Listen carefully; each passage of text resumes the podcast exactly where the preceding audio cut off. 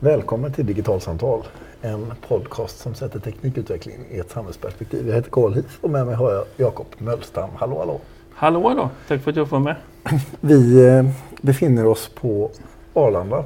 Det gör vi. Vi har flugit eh, och är grymt jetlaggade. För oss är det jätte, jättesent.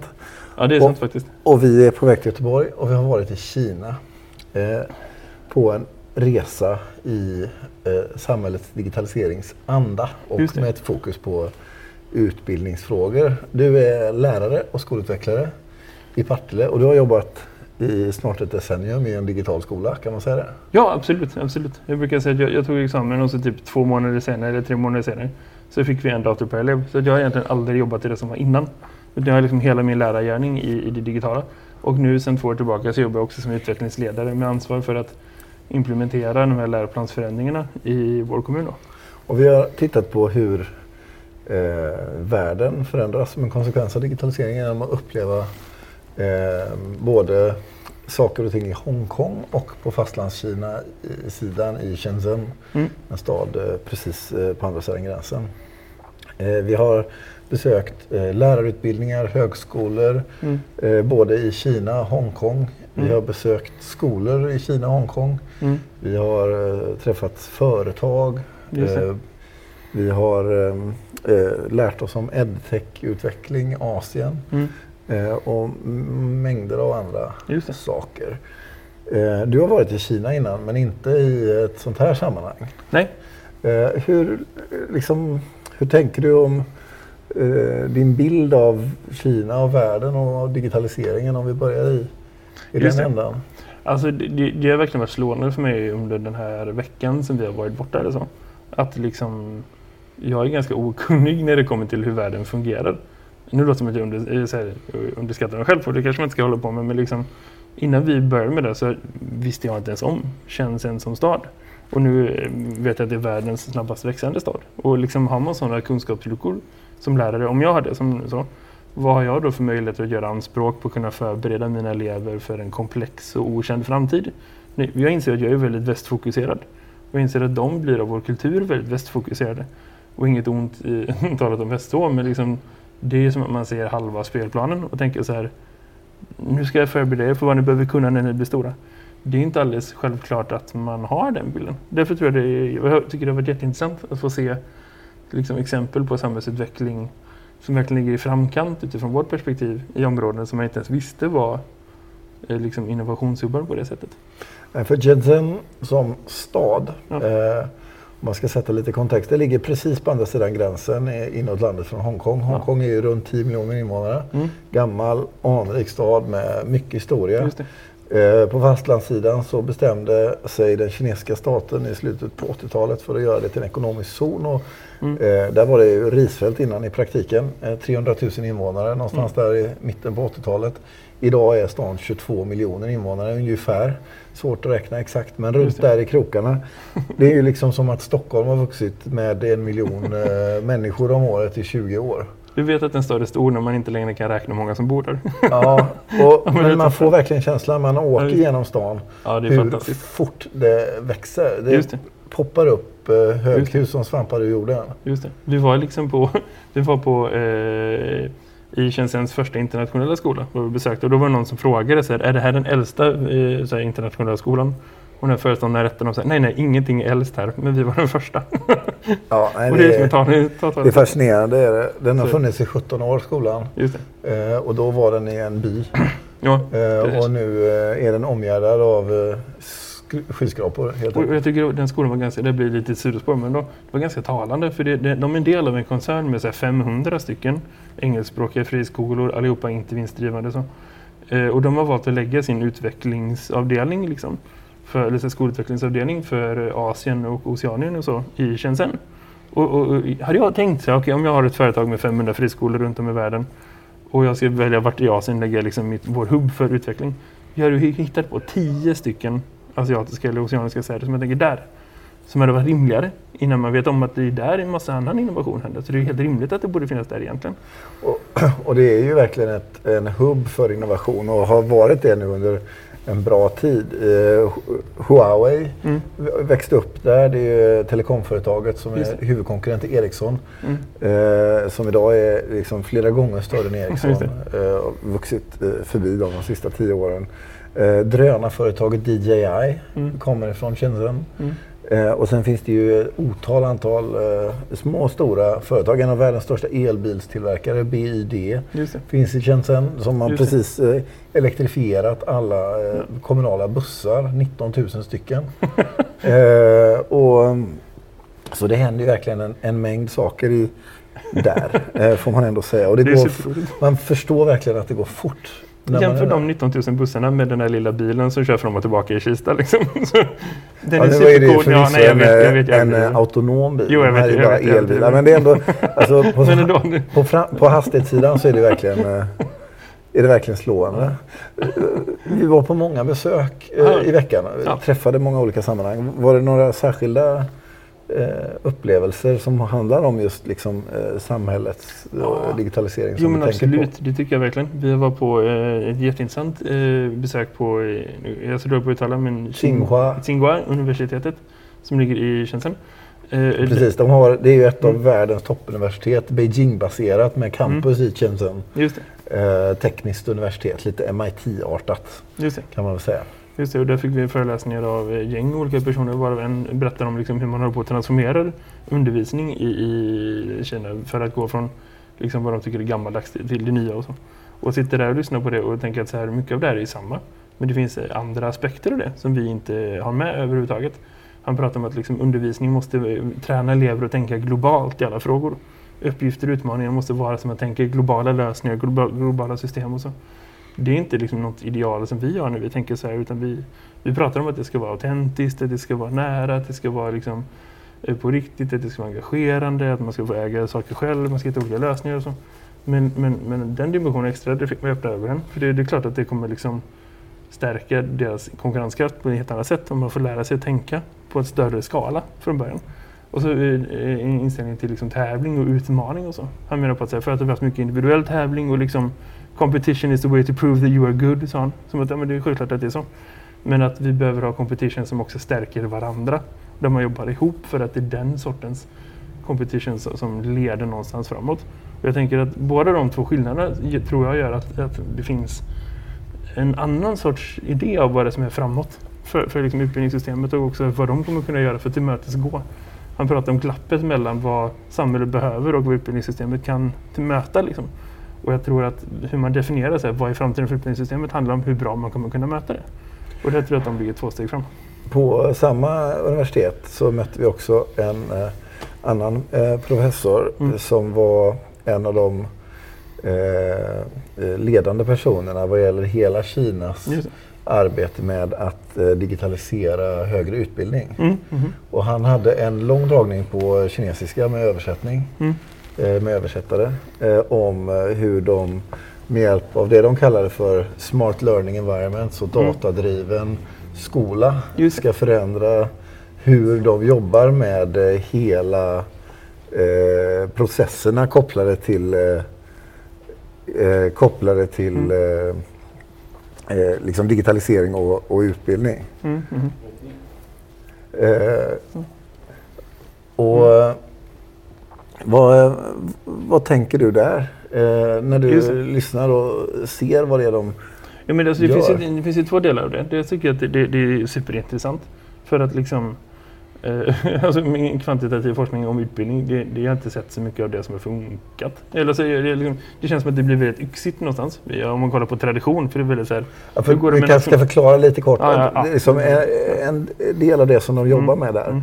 Eh, eller har för avsikt. Och Mm. De har börjat med det hela men de jobbar vidare med det. Det handlar om Mm. att eh, med hjälp av till exempel eh, kameraövervakning i Mm. hela utbildningsmiljön Mm. kunna veta var alla är och när man är. Så man kan Just helautomatisera Mm. frånvarohantering till exempel. Eller eh, man kan med hjälp av ansiktsigenkänning och minspelsigenkänning se engagemangsnivåer Ja. hos individer för att kunna förbättra och förändra pedagogiska metoder. Eh, man skulle kunna jobba med att eh, se hur olika grupper funkar i olika pedagogiska format.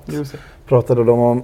De, disku, de diskuterade också hur de med hjälp av olika typer av sensorer kunde Mm. se när eh, till exempel luftkvaliteten är så dålig i en viss miljö att man inte kan vara i den. Det är ett stort problem i. Kina. Eller buller och andra parametrar. Så funkar det i många klassrum också. Man känner att syret tar slut och så. Men, men, men den grejen tycker jag liksom att så här, eh, det är jättebra att du förklarar det. För att jag tror att så här, när vi pratar om kvantitativa metoder för att säga hur kan vi utveckla och så. Då tror jag att vi hamnar på en väldigt hög nivå. Det blir på en väldigt abstrakt nivå. Det blir så här måluppfyllelse, betyg och du vet, olika tabeller och vilken skola är bra och inte. Och det betyder absolut ingenting egentligen. Medan här kan vi komma in på klassrumsnivå och verkligen se så här, vad är det som funkar och inte. Och det blir inte en vuxen som besöker några gånger då och då, observerar och tolkar och drar lite slutsatser fram och tillbaka. Utan att man kan liksom... Utan genom att liksom ha en hög frekvens i mätningen hela tiden se Absolut. andra resultat. Absolut, det tror jag är superintressant. Så, så på det sättet tror jag att datadriven forskning hade varit jätte, jättevärdefull att få börja testa. Och se så här, hur kan det göra, förbättra undervisning i Sverige. Och här var ju också tanken att Tsinghua eh, Mm. de gör det här som ett storskaligt pilotprojekt. De håller på att bygga en helt ny skolbyggnad Ja. som eh, är helt fullsmäckad med såna här sensorer och Just mätutrustning och vad det nu kan vara för någonting. Och eh, så ska de testa det och funkar det så rullar de ut det på alla andra högskolor. Och Ja. Någonstans när man hade då hört dagen innan hur de Mm. i Tjänsten då med Mm, sina mm. 22 miljoner invånare Mm.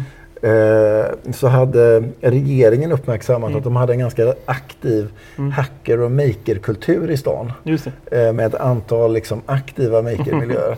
Då hade staten gått in och Mm. bestämt att ja, men det här är värt att satsa på. Mm. Och så hade de eh, eh, finansierat upp 200 makermiljöer i tjänsten Mm. eh, på ett och ett halvt år.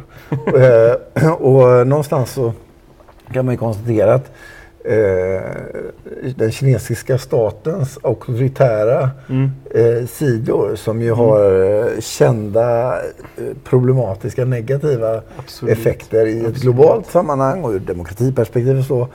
I den här kontexten innebär att deras förmåga att accelerera saker och ting eh, tycks vara större. Absolut att den är det. Och det där är en väldigt intressant dilemma som jag verkligen tror blir kärnan för när vad västvärlden än gör eller vad resten av världen än gör för att försöka hänga med i den utvecklingen. För att vi har av kulturella skäl och alltså, eh, andra idéer om, om liksom, eh, saker som integritet och liksom, vi håller på att implementera GDPR i Europa och liksom, det är inte utan orsak och så. Och, och det känns som att liksom, det finns inte på kartan. Att man tänker Nej, på det är väl snarare tvärtom. Alltså det var, Ja. de, de lanserar ju en ny tjänst här i veckan Mm, mm. på WeChat Mm. där man kan springa ma- maraton i tjänsten. Eh, och då kan man ladda ner en app i WeChat Mm. och när man då springer maran Mm. så eh, med hjälp av kroppsrörelse och ansiktsigenkänning Mm, mhm. i WeChats system så Mm. hittar den alla bilder i alla WeChat-användares telefoner Mm. längs med hela maran och gör en compilation-video med foton av dig baserat på alla andra användares videoupptagningar. Just det, just det, just det. Den tjänsten hade ju varit något komplicerad Den har varit livsfarlig i Sverige. att ta fram i... Och folk hade fått panik om Facebook hade gjort en sån grej eller Twitter gjort en sån grej. Det har varit helt galet. Ja, när jag då frågar eh, liksom personer vi träffar i tjänsten Mm. hur de tänker om det så tänker de nej, det är jättebra med en sån tjänst. Nej, men det är precis den grejen. Det är samma som jag fick höra också. Och jag tror att det finns en kulturell och historisk förståelse för det. Att är man van att bli övervakad och förtryckt och man känner att men det här är vår vardag. Och man ska veta att liksom, det finns ett stort förtroende för staten. Det finns en stor nöjdhet med staten. Man tycker att känner går framåt, man utvecklas, man får det bättre. Det är liksom inte så många människor som tycker att det är ett särskilt stort problem. Därför är man helt okej med det och då kan man också gå framåt snabbare. Jag hoppas vid Gud att vi inte får samma lättja när det kommer till de frågorna i Sverige. Det är bara min personliga åsikt. att Jag hoppas verkligen att man också kan pausa upp och känna så här. Hur, hur kan vi hitta ett sätt, sätt att jobba med det här men att också slå vakt om att liksom man själv ska få bestämma om man vill hamna i sådana compilation videos eller inte. Eller hur som data används och inte. Det, det är jätteviktigt att man, man kan liksom eh, göra sån forskning för exempel om, om ja, skola eller andra samhällsfrågor. Ja, för det blir ju helt uppenbart när det kommer till den här eh, på Tsimsjö när man ska Mm, jobba mm. med datadriven Ja. utbildning.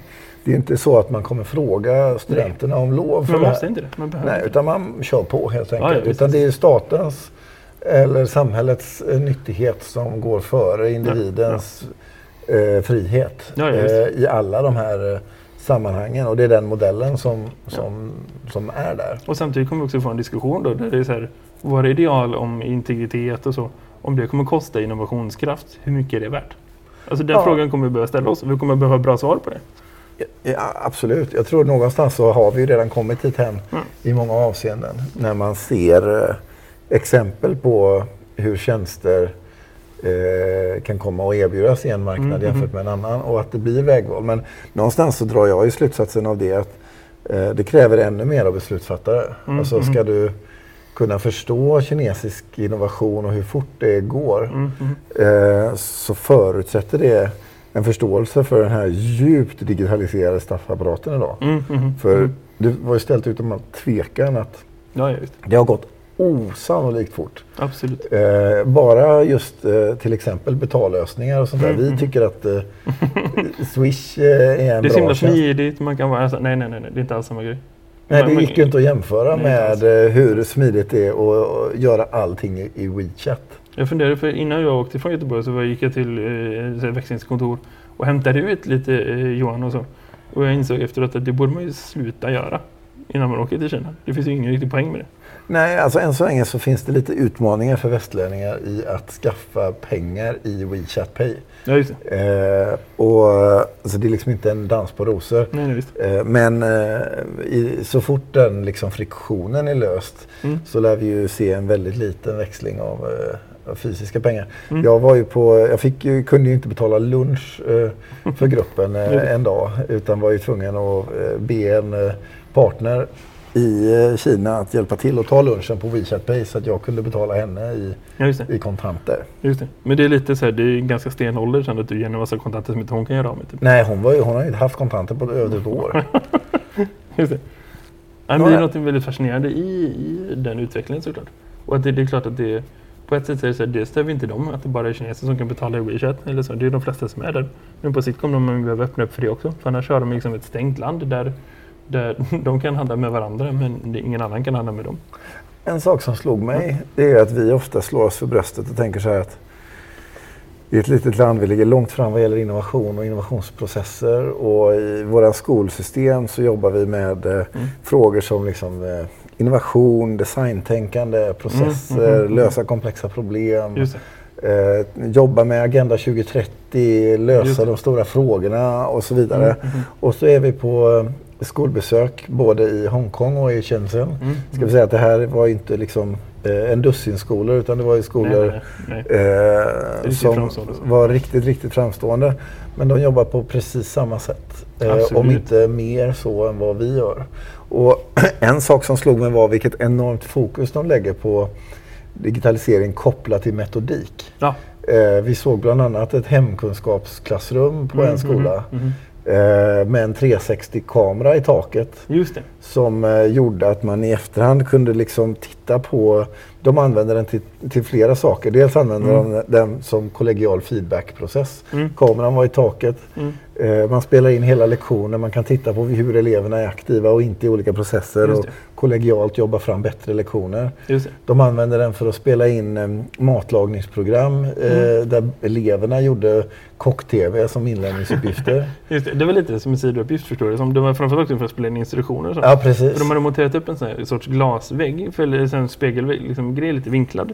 För att fler elever ska kunna se själva demonstrationen. Och så har jag sett hemkunskapsförsök i Sverige så är det ganska vanligt tror jag, för att liksom kunna visa och så kunna ha genomgångar. Istället för att alla står runt en spis och kollar, det funkar liksom inte. Men att man också kan hitta en digital variant av det för att kunna utveckla det och boosta det vidare. Absolut att det är, det är någonting häftigt. Och jag tror att den sortens liksom, koppling som du säger mellan metodik och teknik, dit börjar vi komma nu i Sverige. För vad vi har gjort är att vi har lagt i tio år på att så här, skaffa NTN för alla. Och så har liksom kommuner och politiker och huvudmän varit så här, ah, vad bra nu har vi skaffat det här och så. Och tänkt att det är målet. Det är någon sorts liksom mätvärde för att se hur långt har vi kommit. När det egentligen bara är den lägsta, lägsta, lägsta grunden.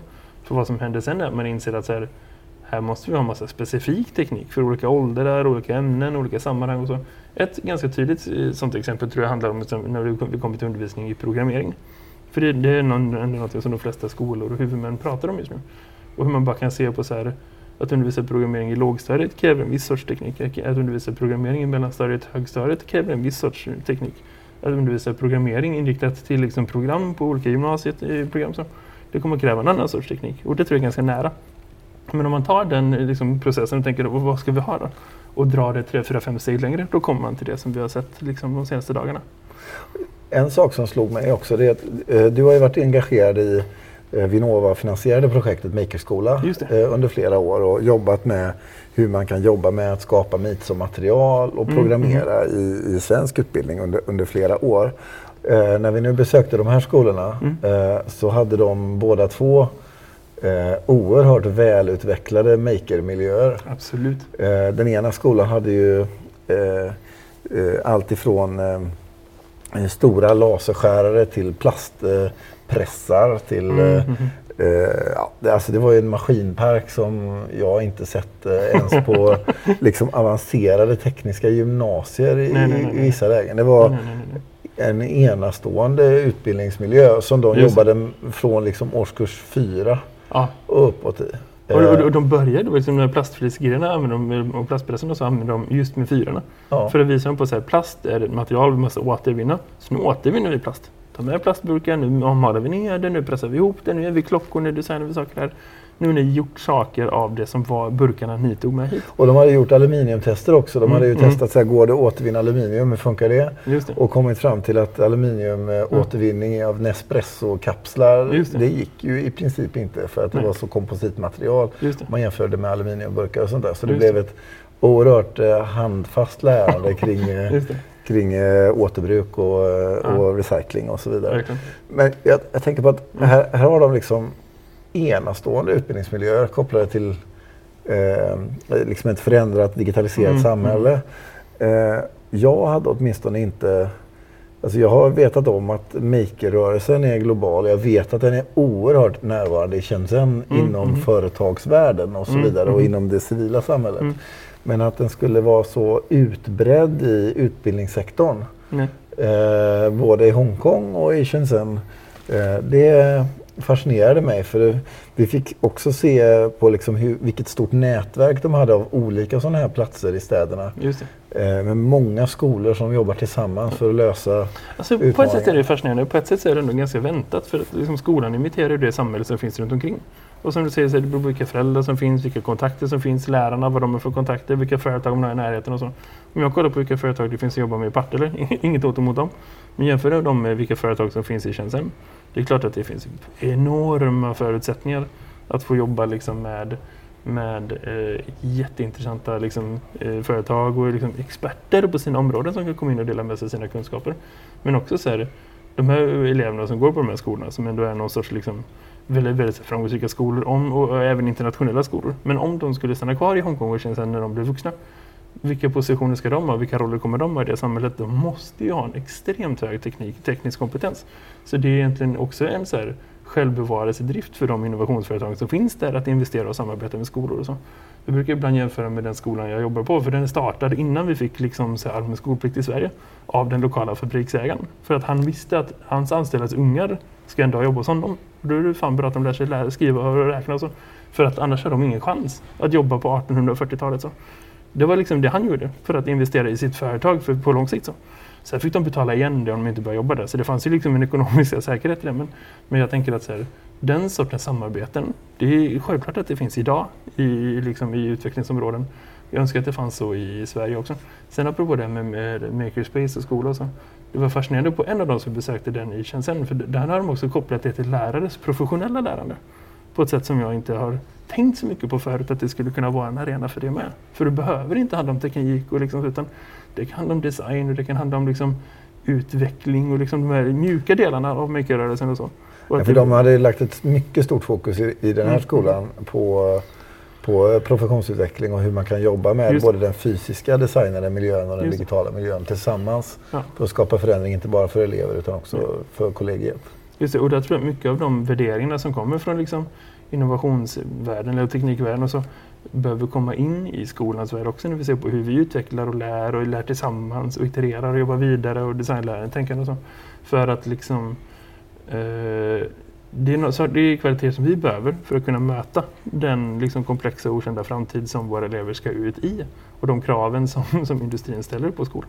Vad tänker du eh, blir något av det första du gör när du kommer tillbaka till skolan och jobbar med elever och kollegor Ja. i ljuset av upplevelsen den här veckan? Just det. Alltså det, det är roligt för innan jag åkte dit så bokade jag ett utvecklingssamtal med min utvecklingschef om min framtid som utvecklingsledare och liksom en makerspace och så. Det ser jag absolut framför mig att det kommer bli en grej att eh, prata vidare om hur vi ska jobba vidare med det. Sen när det kommer till mina kollegor och mina elever. Jag tror att vi behöver börja berätta för dem bara historien om Shenzhen. Jag tror att om jag börjar bara med att ta fem minuter och visa för dem att det finns en stad som var så här liten som är så här stor nu. Där händer de här, de här, de här grejerna nu. Och att, liksom upp, att uppfinnare, att vara uppfinnare och hitta på nya saker, det är ingenting som bara några få blir. Utan det är någonting som vem som helst kan bli. Om man börjar där någonstans med mina låg och mellanstadieelever, då liksom börjar man där. Det tror jag ett. Jag tror att för min del så är en rejäl insikt, det är hastigheten med vilket saker och ting förändras. Eh, och vad det innebär för hur vi behöver jobba med våra innovationsprocesser Mm. i samarbete med andra. Eh, så här, alltså ett väldigt konkret exempel var den eh,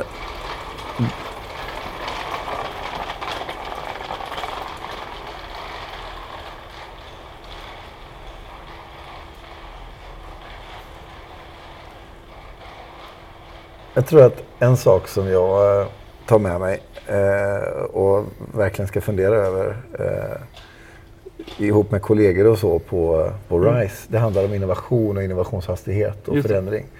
Eh, när vi var och besökte X-Factory som är en Mm. sån här startup hardware incubator Just. inom Internet of Things. En plats Mm, där mm. man kan komma i princip utan att ens ha ett företag, bara ha en idé, Mm, mm. iterera fram, prototypa, testa Mm, en idé, innovation och göra det till en produkt. Och de har tagit fram ett koncept och gå från Mm. idé till första försäljning av en batch på 100 000 av Mm. den prylen Mm. på 40 dagar.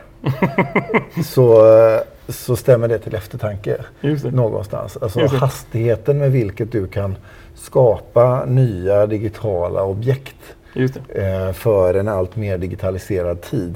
Den är enormt snabb i den här miljön och det beror ju på att hela ekosystemet finns där. Ja. Från fabrikerna som tillverkar alla olika mikrokontroller, och chip och grejer och knappar och så. Till, eh, till innovationsprocesserna, till kapital. När vi körde in i Shenzhen så, Mm.